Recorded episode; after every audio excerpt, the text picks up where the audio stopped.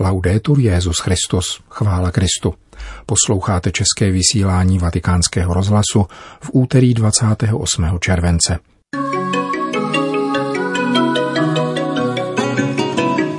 V dnešním pořadu vám přečteme slíbený text italského geofyzika Giovanni Gregoriho o klimatických změnách z hlediska historie naší planety. Pořadem provází Milan Glázer. Profesor Giovanni Gregori je členem Mezinárodního centra pro předvídání seismické a vulkanické činnosti v americkém Orlandu, jakož i mnoha jiných institucí, a svůj článek napsal původně pro vatikánská média. Naší redakci ho poskytl jeho kolega český geoetik inženýr dr. Václav Němec.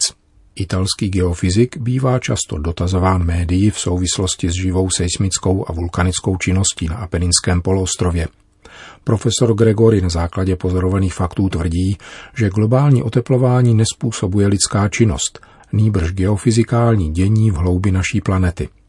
V článku Klimatické změny v minulých dobách se tento italský vědec zamýšlí nad některými názory nenáležitě zakořeněnými v kolektivním podvědomí v kontextu této problematiky, které se dotýká rovněž encyklika věnovaná péči o společný domov Laudato Si. Píseň tvorstva svatého Františka, která dává jméno zmíněnému papežskému dokumentu, je podle profesora Gregorio jakousi obdobou Hippokratovy přísahy pro všechny, kdo se zabývají studiem přírody. Článek italského geofyzika demaskuje mnohá klišé, mediální nedopatření, jakož i dnes velice aktuální a rozmanité ingerence politiky do přírodních věd. Přečteme vám jej v plném znění.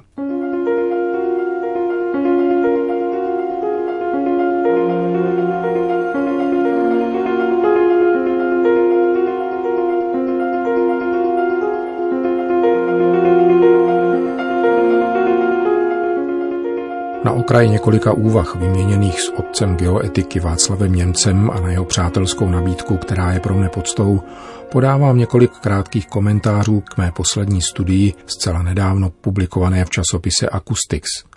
Věnoval jsem ji inženýrům, kteří se zabývají senzory pro monitorování životního prostředí. Moje následující poznámky se týkají pouze prvního ze tří témat uvedené studie, tedy toho, co se ví o klimatických změnách v minulosti – je třeba se zbavit některých názorů nenáležitě zakořeněných v kolektivním podvědomí. Země není koule, která se v prostoru ochlazuje. Je spíše akumulátorem, který se v určitých periodách nabíjí a vybíjí gravitačním působením měsíce. Uvolnění energie nastává mechanismem podobným přetlakovému hrnci. Akumulátor se nabíjí, načež dojde k uvolnění energie, takže se vybije, aby začal nový nabíjecí cyklus. Pokud k tomuto jevu dochází na stupnici několika desítek tisíc let, nazývá se terminace a v případě větší intenzity vede ke vzniku doby ledové. Avšak tento jev nastává i na četných jiných časových stupnicích, ať kratších či delších. Nejintenzivněji dochází k tomuto jevu v cyklu 27,5 milionů let. Podobá se jakémusi elektrokardiogramu, kde každý puls trvá přibližně 4 až 5 milionů let. Nyní jsme na vrcholu jednoho pulzu, ale nelze vůbec určit, zda jsme na jeho maximu nebo minimu. Jev je dobře dokumentován v posledních 250 milionech let, ale díky mnoha evidencím i dříve. Existuje pravděpodobně od doby, kdy se formoval měsíc. Lidstvo, které existuje asi 30 tisíc let, což je v porovnání s tímto jevem titěrnost, nikdy nezažilo klimatické změny srovnatelné s těmi dnešními.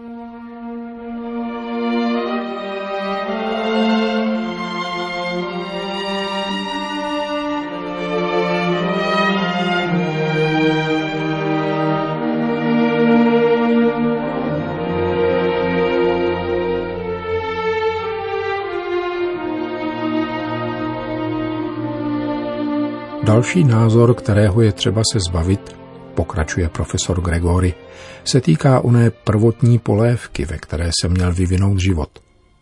Mezi divy přírody je třeba započítat spontánní regeneraci mikroorganismů na dnech oceánů, živenou metanem, který vyvěrá z hlubin země. Mikroorganismy jsou počátkem potravinového řetězce – Rozvinutější formy života postupně zaujímají v oceánu určité vrstvy stále blíže k hladině, takže sluneční záření poskytuje životu novou energii, která nakonec exploduje, až se rozšíří po celé planetě. I na jiných planetárních tělesech by se tedy měly nalézat určité formy života, které však nemohou výjít nad povrch kvůli příliš chabému slunečnímu záření v důsledku větší vzdálenosti od slunce. Je tedy přirozené, že na Zemi se formy života mění v důsledku proměnlivého vlivu endogenního tepla. Kromě toho, jak se dělo vždycky, takřka nepřetržitě, ale výrazně především v obdobích velkých klimatických změn, nabízejí se jako příklad živočišné druhy, které vymírají, zatímco jiné, nové se rodí. Musíme se tedy během tohoto pulzu snažit vyhnout situaci, v níž by lidský druh směřoval ke svému vymření.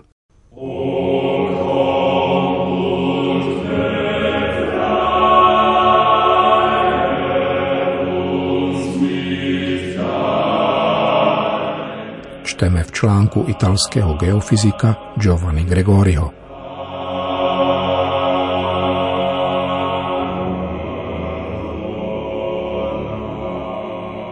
Znečištění je velmi významné, ale může být jak škodlivé, tak i užitečné na způsob preventivní medicíny.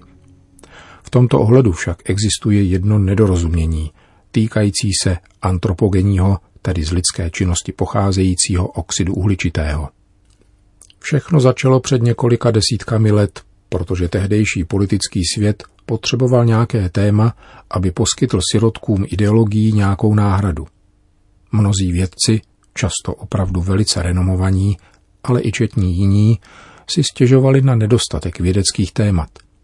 Avšak těch méně osvícených, čili trumpet, jak nazýval Leonardo da Vinci ty, kdo uměl jen opakovat myšlenky převzaté od druhých, je vždycky hodně. Hledají výhody tím, že se lísají k mocným.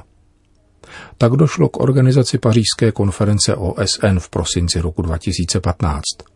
Teprve krátce před jejím zahájením byly dány k dispozici časové mapy atmosférické koncentrace oxidu uhličitého, pořízené na základě měření ze satelitu NASA, počínaje červencem 2014. Za zmínku stojí, že nějaké informace srovnatelné se znalostmi o oxidu uhličitém chybějí ještě o metanu. Tento skleníkový plyn je při stejné koncentraci 23krát mocnější než oxid uhličitý. Mapy oxidu, které dodala NASA, dokázaly, že role antropogenního, tedy z lidské činnosti pocházejícího oxidu uhličitého, je marginální, ne přímo mizivá. Kromě toho jsou z půdy vyvěrající oxid a metan první ukazatelé klimatických změn. Zároveň jsou však uznávanou živinou, nezbytnou k rozvoji života na Zemi. Čím více se oxid uhličitý vyskytuje v atmosféře, tím více se rozvíjí život – třeba že klimatické změny mohou mít ničivé účinky pro některé druhy. Státní zájmy ovšem nemohly připustit, aby svět politiky uznal, že sleduje nepodložené chiméry.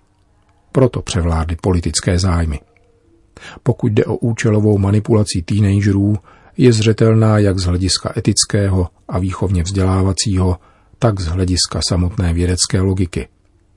Pokud jde o vědu pěstovanou v zájmu státu, nejde o nic nového pod sluncem. Lze připomenout i několik případů. Augustus použil Vergília a Eneidu k vymazání etruských kořenů Říma.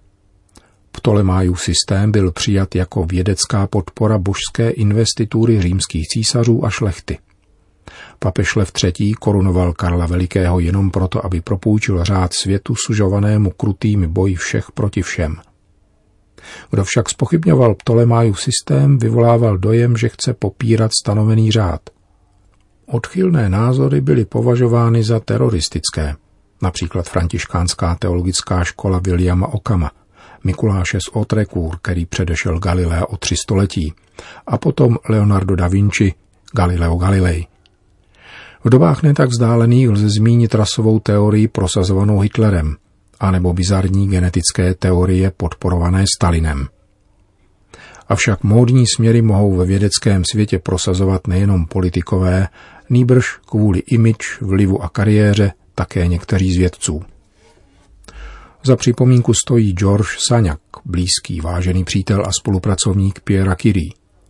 Jeho případ zdokumentoval sociolog univerzity v Edinburgu Donald Mackenzie. Saňak důrazně a zevrubně popíral teorii relativity a zejména Michelson-Morleyův experiment.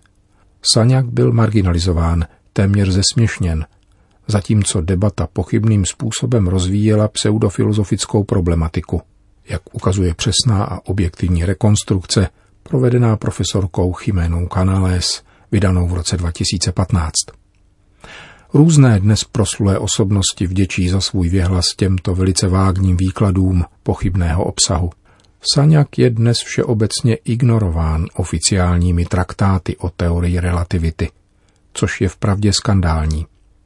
Albert Michelson dostal nečekaně Nobelovu cenu za experiment, který provedl ke zcela jinému účelu a byl jinými nepatřičně reinterpretován. Průmysl, původně orientovaný na válečné účely, však nehleděl na mlhavé výklady mudrců a směle rozvinul experimenty, které uskutečnil právě Saňak. Nyní se například vyrábí optický vláknový gyroskop, který je nezbytný pro všechna letadla, rakety, satelity, vesmírné sondy a ponorky.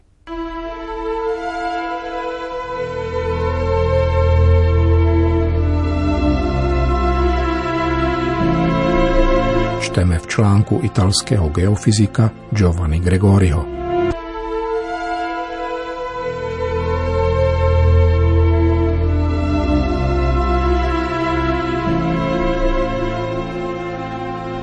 Závěrečná reflexe patří proto mass médiím, která jsou největším a nejdůkladnějším nástrojem mentálního znečištění.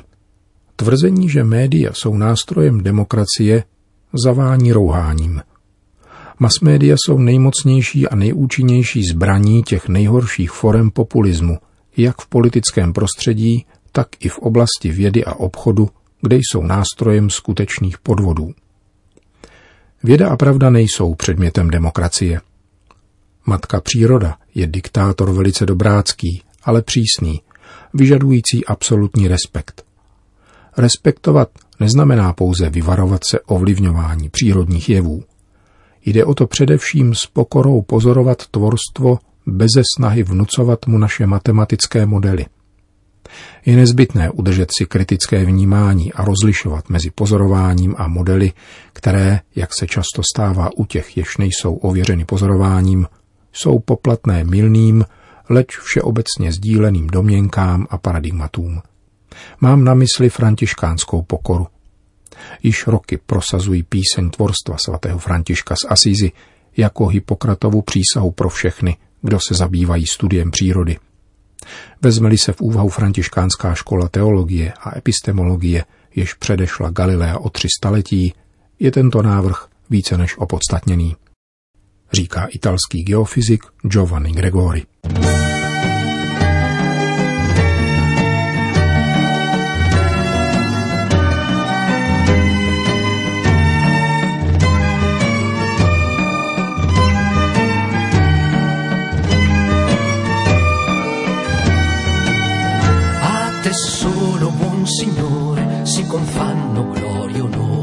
A te ogni laude ed benedizione, a te solo si confanno che l'Altissimo tu sei.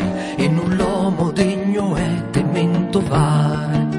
Sii laudato mio Signore con le tue creature, specialmente fra te sole la sua luce, tu ci illumini di lui, che bellezza e di altissimo Signore porta il segno. Sii laudato mio Signore per sorelle, luna e stelle, che tu cielo li hai formate, chiare e belle. Sii laudato per frate vento, aria, nuvole e maltempo, che alle tue creature dan sostentamento. Končíme české vysílání vatikánského rozhlasu. Chvála Kristu. Laudetur Jezus Christus.